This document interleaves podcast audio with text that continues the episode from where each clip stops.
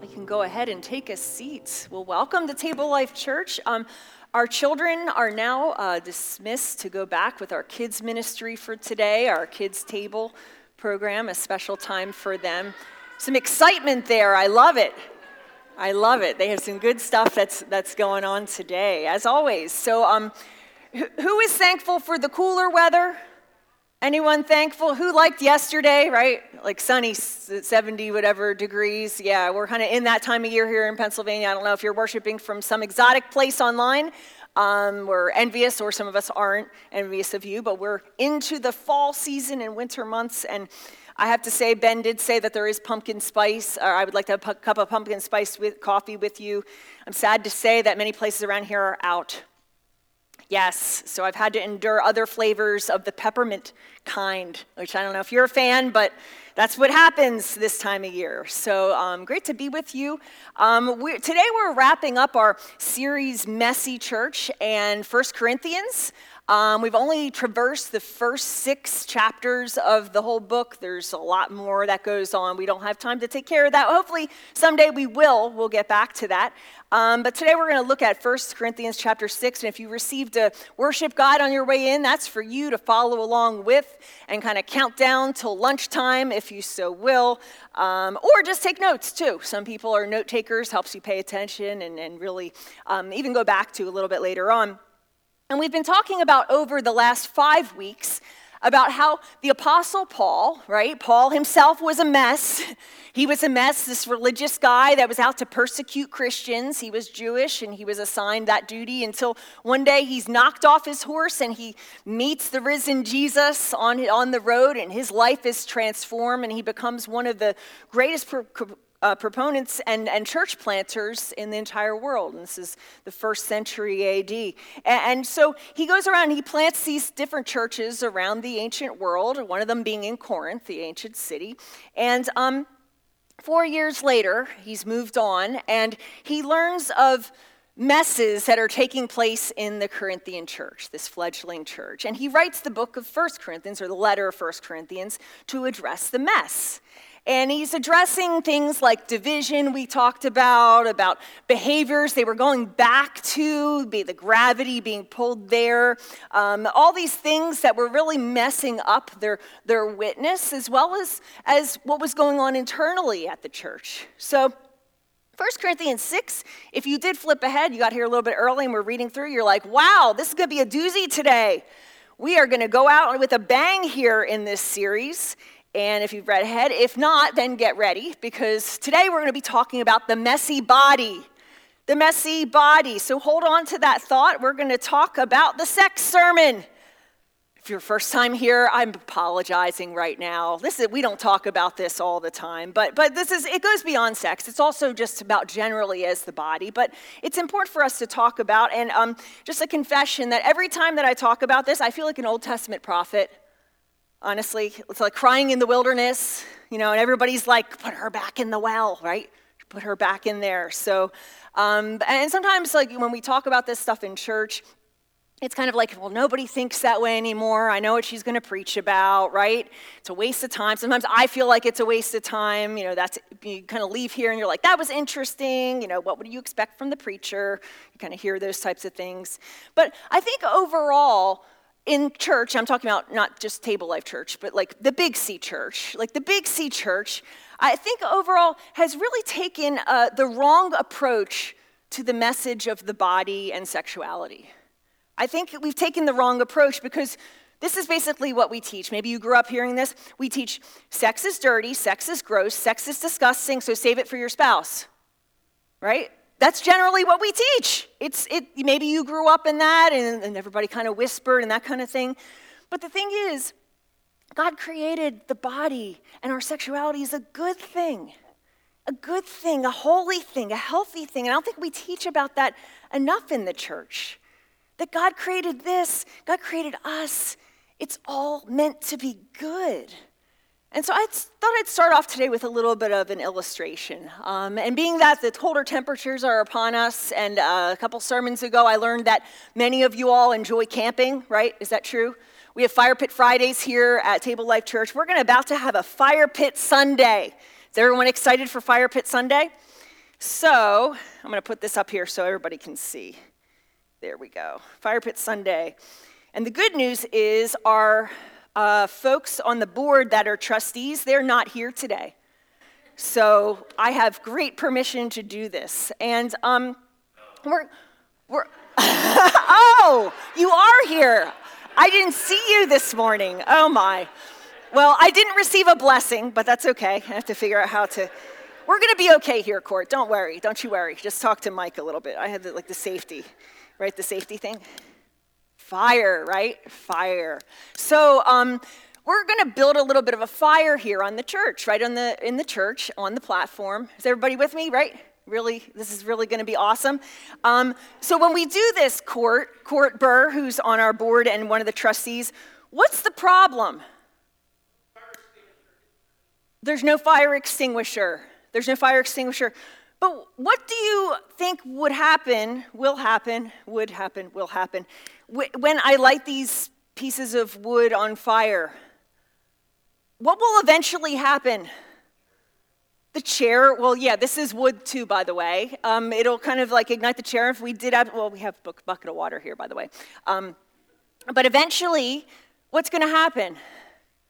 It's, it's going to spread. It's going to probably ignite the entire platform on fire, including our expensive instruments that our musicians are like shaking right now.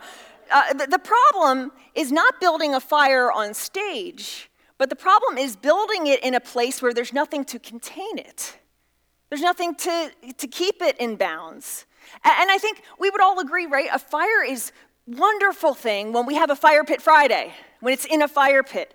Um, uh, it's just not good when it's raging through the church or raging through a forest, right? The problem's not fire, the problem's the location of the fire. It's the location. And it's interesting because the very same substance that keeps you warm and cozy as you get ready for Christmas in the fireplace, right? Is the same substance that literally destroyed Northern California. It's the very same thing.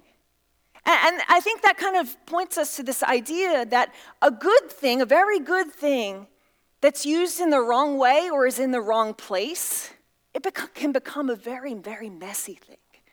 A very messy thing. And, and that goes for, for a lot of things in our lives for our words, for our intentions, for our possessions, even for our talents, but also for our bodies. For our bodies. And several years ago, I had the opportunity to attend a youth ministry event that was um, down in Virginia. And there are all these different youth groups that went, and the speaker was took a kind of interesting spin on this. He, he came in uh, the first night with this kind of like um, doctor's garb and coat, and he called himself Dr. Nike. And you know why that? He called himself Dr. Nike? The just do it doctor. And he literally, I have to say, that preached like the first night about all the reasons why you should just do whatever you want with your body, whatever, it's your body, all the different arguments, all the different things. And I remember like watching the adults sitting there, like all the youth pastors, and they're all like, like this. They're like, oh my gosh, like what is he doing? What is he teaching? And we had a little debrief afterwards, and that was literally like the first night. And like, oh my gosh, what are you doing? He's like, I have news for you guys. He's like, this isn't new. This isn't new to our audience. He said, You know, I'm going to come back and talk about this, but the reason why we're having this camp is to talk about these things and be open about it. And, and, and that's, that's a really, really important thing. And, and so here I am years later um, after youth ministry, and now I'm like not just a youth pastor, I'm an adult pastor. And I have to say, like, in my experience, I've heard lots and lots of stories of many ima- unimaginable and imaginable situations and I have to say that even as I've counseled people and worked with people, the conclusion I've come to is the conclusion that Paul comes to in 1 Corinthians. And that is that our bodies are a good thing, but when they're used in the wrong way, they can become a very, very, very messy and destructive thing. And I think there's something in each of our hearts that rings true about this, as impractical as it is. You know, if for a moment, if you put your faith aside, if you put even scripture aside, you can look around at our culture and our world and ask, are we happier? Are we better off by everybody doing everything with anyone whenever they want, are we better off? I think most of us would say no, right? I don't think you need me to tell you that, that when, when we're experimenting with ourselves, when we're, we're, we're basically doing things that, that are harming ourselves, it makes our lives, our souls, our brains, and our relationships even more complicated. Even more complicated. And, and dare I say, especially in the next chapter of life. In the next chapter of life. It doesn't usually happen right away, but it's the next chapter that has the effects of that. And I have to say, I talk to people who, looking back, wish they had taken it slower, they had not tried, they wish that they had missed out on some things. But I have to say, I've also never heard, nobody's ever said to me, Gosh, I just wish I had slept with more people. I haven't heard that. And so I'm convinced today that what Paul has to say in 1 Corinthians is good advice, period. And once again, this is another sermon that if you're not a Christian and you're listening to this, totally you get the, the, go, the, the get out of jail free card. You can listen in and say, okay, this is what they're talking about and all that stuff. That's a good thing. But, but I think just this perspective on the body is this holy, wonderful thing that God created. Uh, Paul doesn't say, put the fire out, he says, put it in the right place the right place that protects it and makes it that beautiful, wonderful, warm, comfortable thing. And so Paul planted this church in Corinth in a culture where they believed that sex and use of our bodies was just an activity. And it's just, they believed that it was just something to do, that it was just a hobby. And so we talked about this the week before that, that they actually had these temples built to their, their Roman gods.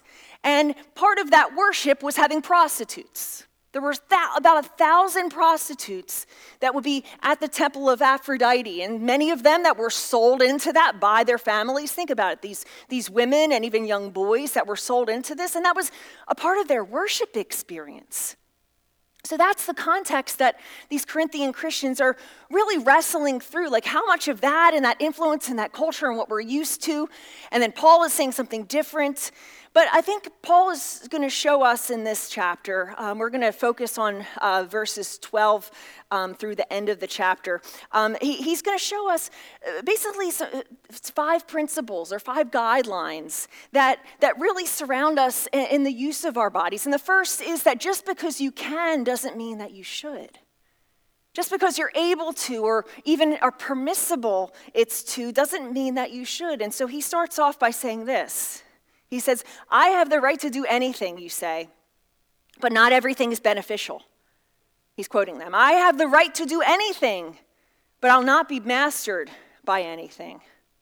And see, he's quoting them. That's why it's put in quotation marks. He's not, he's not saying, I have the right to do everything. He's quoting what they would say. It's kind of a slogan. So, um, just a couple minutes here. You know, we don't, maybe don't have that exact slogan, but we have slogans in our culture. Um, identify the slogan. So, what if I said the words, maybe she's born with it? Who says that? Maybelline, right? You know these. Bet you can't eat just one. Lay's potato chips. Have it your way. Burger King, the quilted quicker picker upper. Bounty, there we go. And I'm loving it. McDonald's, McDonald's, right? Those are kind of like our slogans and culture. Well, they had slogans too, and one of them was, I have the right to do anything. I have the right to do anything. And so he sees that, Paul sees this, and he also identifies that the Corinthian church is misinterpreting something that he had said. Not that quote per se, but one of the core ideas that he communicates in many of his other letters. And that is that when we're in Christ, when we place our faith in Jesus, we're set free. We're set free. We're, we're free. And, and Paul sees them, though, as abusing that or flipping that on its head. And that happens if you're a teacher or if you've ever preached a message, you know, if you're a public school teacher, you know that. You have students come up to you and say, But you said, right? And they apply that in ways that you never would have imagined. Um, well, that's what they're doing here with something that Paul had said about their freedom in Christ.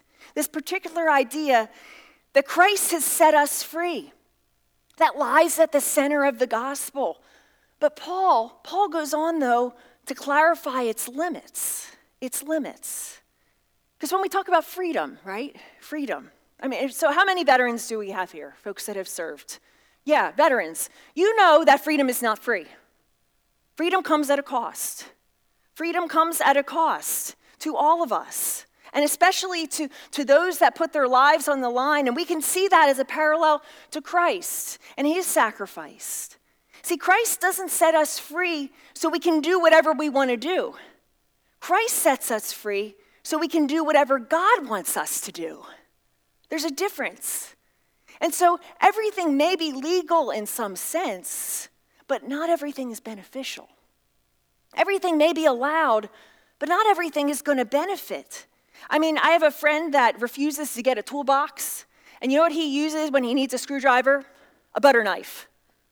Uses his butter knife. And like that's talk about safety first, right? And he's like trying to screw, but like you use a butter knife and uh, when you should be using a screwdriver, it's not going to be in good shape when the dinner comes, right?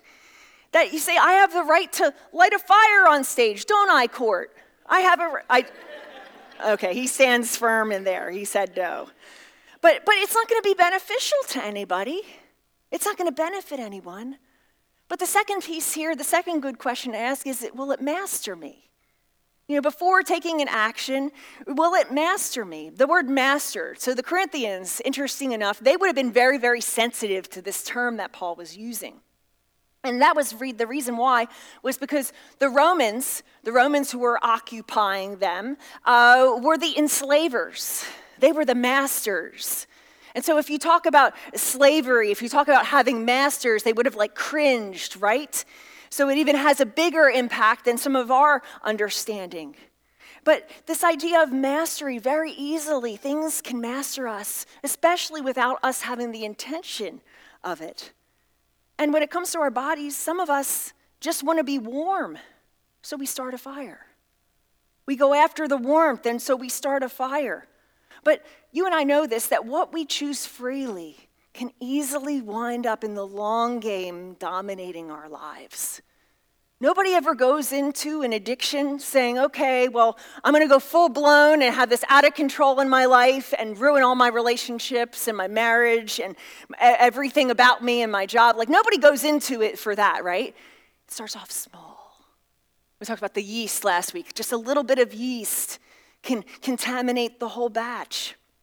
What we choose freely can wind up dominating our lives. There's an Eagles song that talks about this called Desperado, going, These things that are pleasing you hurt you somehow, right?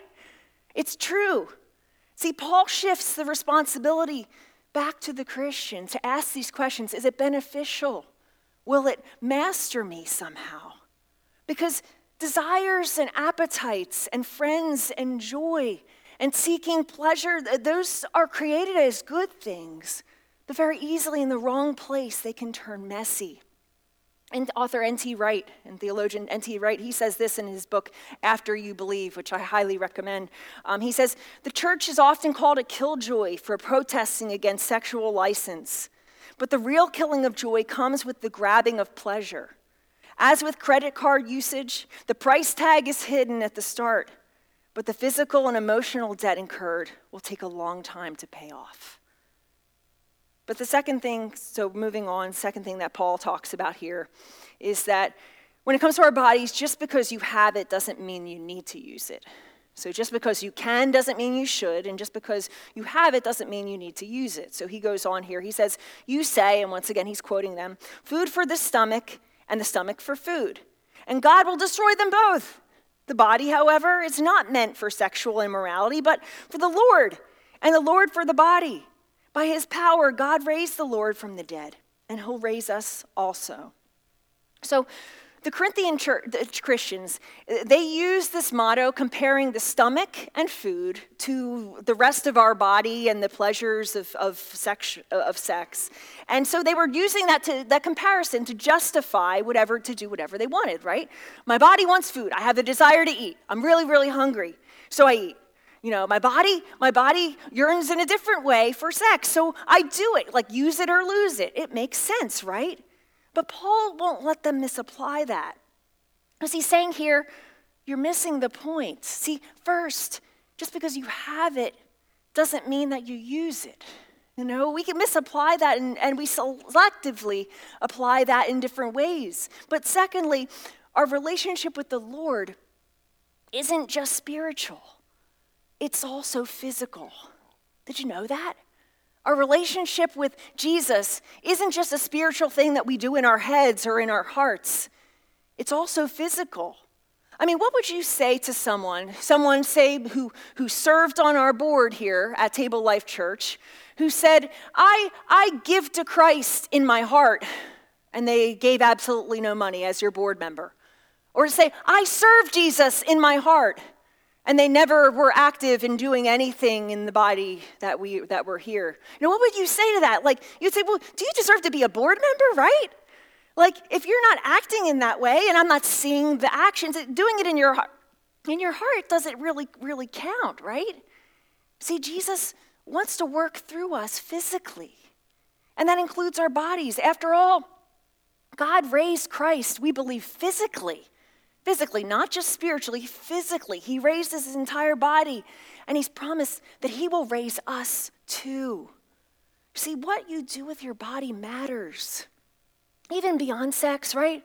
About treating yourself, right? You know, about valuing this as a gift.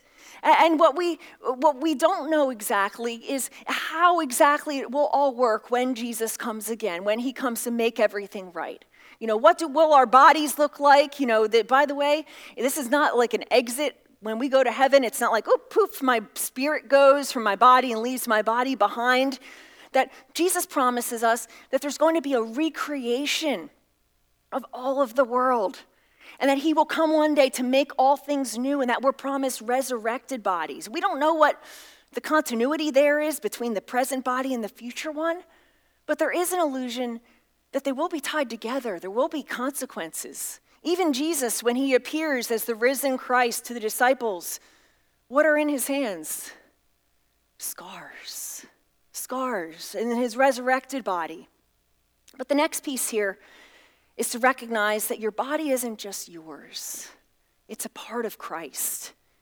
It's a part of Christ. And Paul says, Do you not know that your bodies are members of Christ himself? Shall I then take the members of Christ and unite them with a prostitute? Never. Do you not know that he who unites himself with a prostitute is one in her body? For it's said, the two will become one flesh. But whoever is united with the Lord is one with him in spirit. And of course, at this point, I imagine, as, as the Corinthian church is listening to this, Paul's audience is going, Whoa, that's a bit strong there, Paul. We're not uniting. I don't, we don't even remember the person's name. Like, there's no uniting thing going on. And Paul's basically going, he's like, Yeah, but you don't understand what's happening here. You think this is only physical. You thought it's an activity, an event, and a pastime. But Paul's saying, no, it's a pathway. And in verses 15 to 17, he's developing one particular direction. Uh, he's alluding to this idea that, that people would visit these prostitutes at the temple, and he wants them to think it through for themselves. See, uh, so many times we just want a yes and no list, and so for so long the church has really resorted to that, and what happens is this thing called legalism is I should do this, I shouldn't do that. Oop, bad, bad, bad. Like, don't do that. Yes, do that. And then we lose the whole idea behind it. And Paul isn't about to do that. He's not going to resort to just this a list of yeses and nos. The point is, as a Christian, you belong to Jesus. And you're a part of his body. That's why we call ourselves what? The body of Christ. You're a part of his body. And, and what we do with our bodies sexually is with all of us. There's no separating the spiritual from the physical. We're bonded together. And you know what that also means?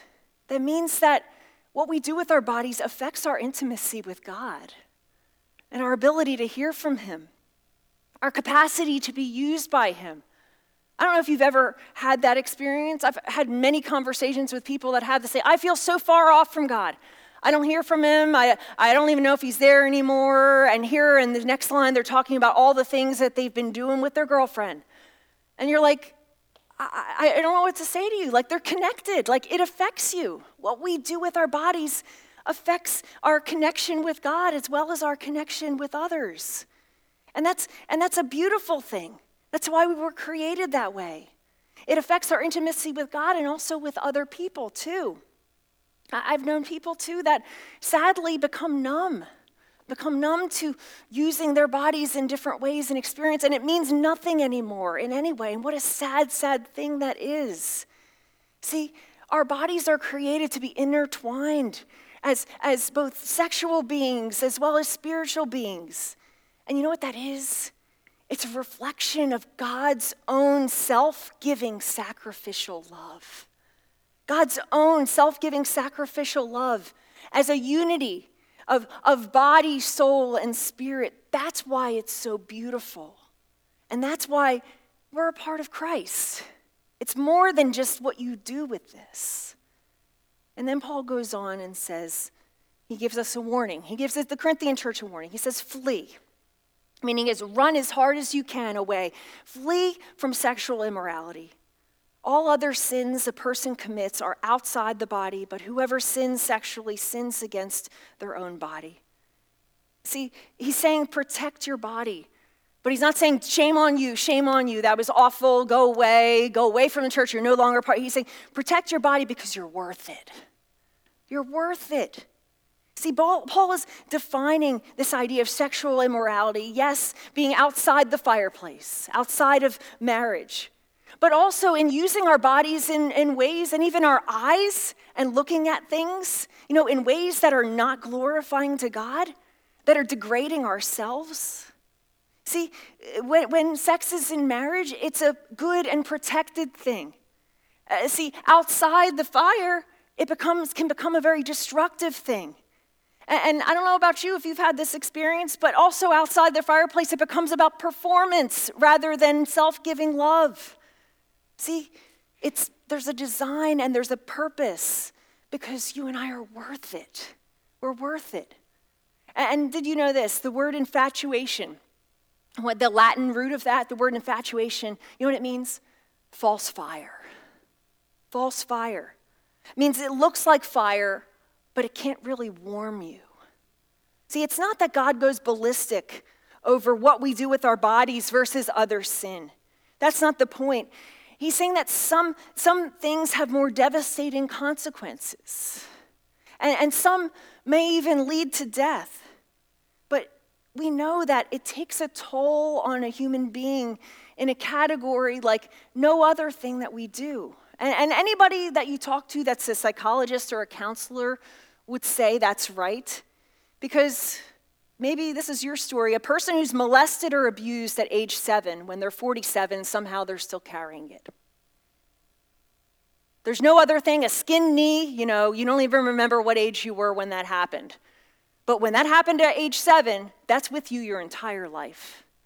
There's that, eh, there's that, that, there's that part of our brain too that's built for pleasure seeking. Dopamine is the chemical that runs through our brains. And, and so, what we see, what we do with ourselves, what we see can be addicting and also traumatizing too. Did you know that there's such a thing as relationship addiction? Relationship addiction. That, that some, some people just have to find themselves and have to be a part of being with another all the time. And there's that dopamine that's going off. That's, that's not really being led by God, but it's that dopamine that's going off that's tearing you apart and drawing you into that. And even when it comes to what we do with the rest of our bodies, right? Like I said, our eyes. Did you know that, and this is a statistic, recent statistic, in the Big C church, 40 to 60% of people view pornography twice a month? That's in the church. And people that identify as Christians, let's just say that. 40 to 60% view pornography once or twice a month. 70% the statistic is outside. And it said that under 10 years old, 10 years old is the first time that our children are viewing pornography. 10 years old. And it conditions people, it conditions us. Now, I know it's really quiet in here, right?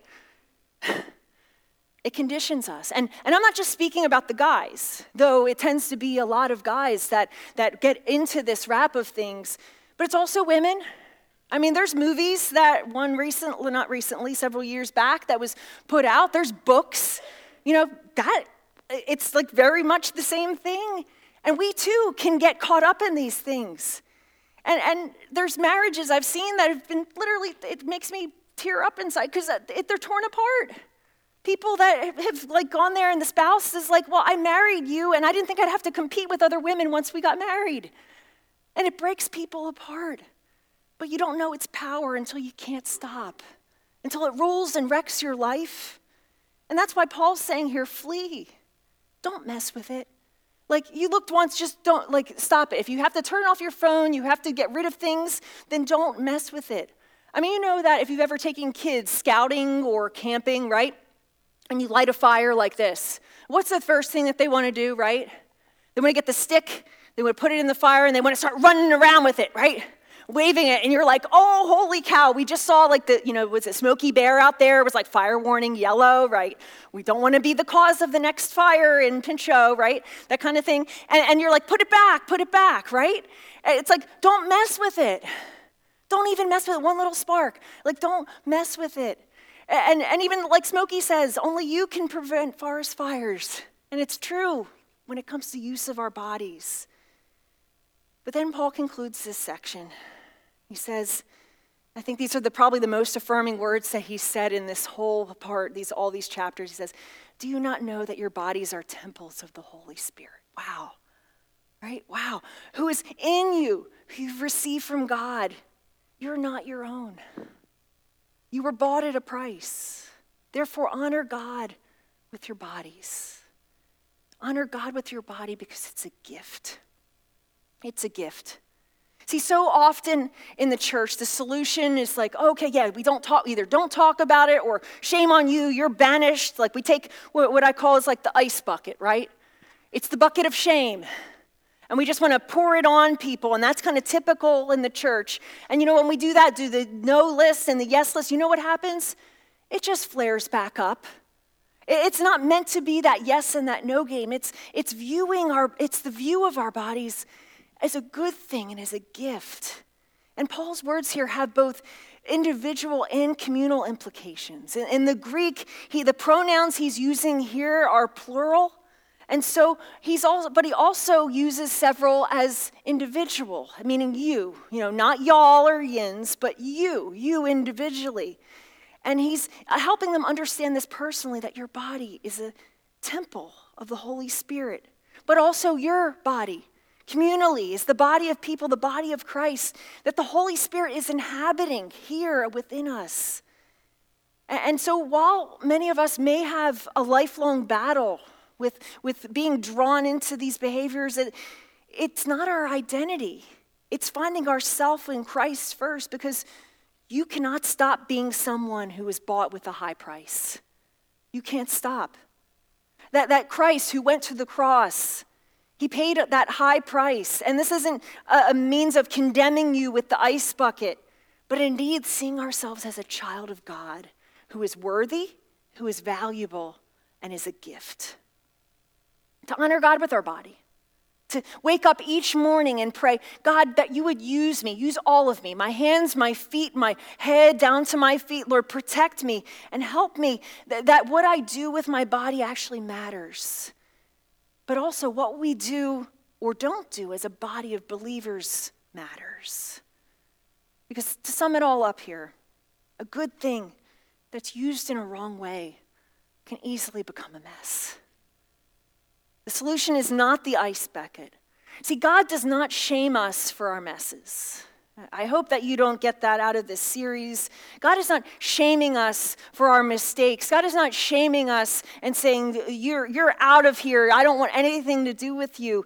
He simply wants us to live and put things in the right place because we're worth it. You're worth it. Y'all are worth it. See, Paul wrote 1 Corinthians to a messy church because the mess is never the end of the story no matter what the mess consists of, no matter if it's division or strife, no matter if it's resorting back to old behaviors or trying to team up on one another and get your way, or if the mess concerns the use of your body, no matter what the mess is, it's never the end of the story with Jesus in the picture. And there may be scars, but he brings healing, that we can be healed because we know a God who runs to redeem our messes out of love and out of grace and wants us to, to know that. But the question is will we allow Him or will we continue to go our own way? Well, if we turn to Him, a release in us takes place that allows us to see everything ourselves, our church, the world, our bodies, and one another in a new way. It may be in an instant, it may be in the falling of a tear or the bending of a knee, but that we'll be released to discover the answer is right here within us. If we'll stop striving in our own power long enough to connect with a different power, not our body, but the body of Christ, the power that God has promised, that God can make beauty even out of the mess.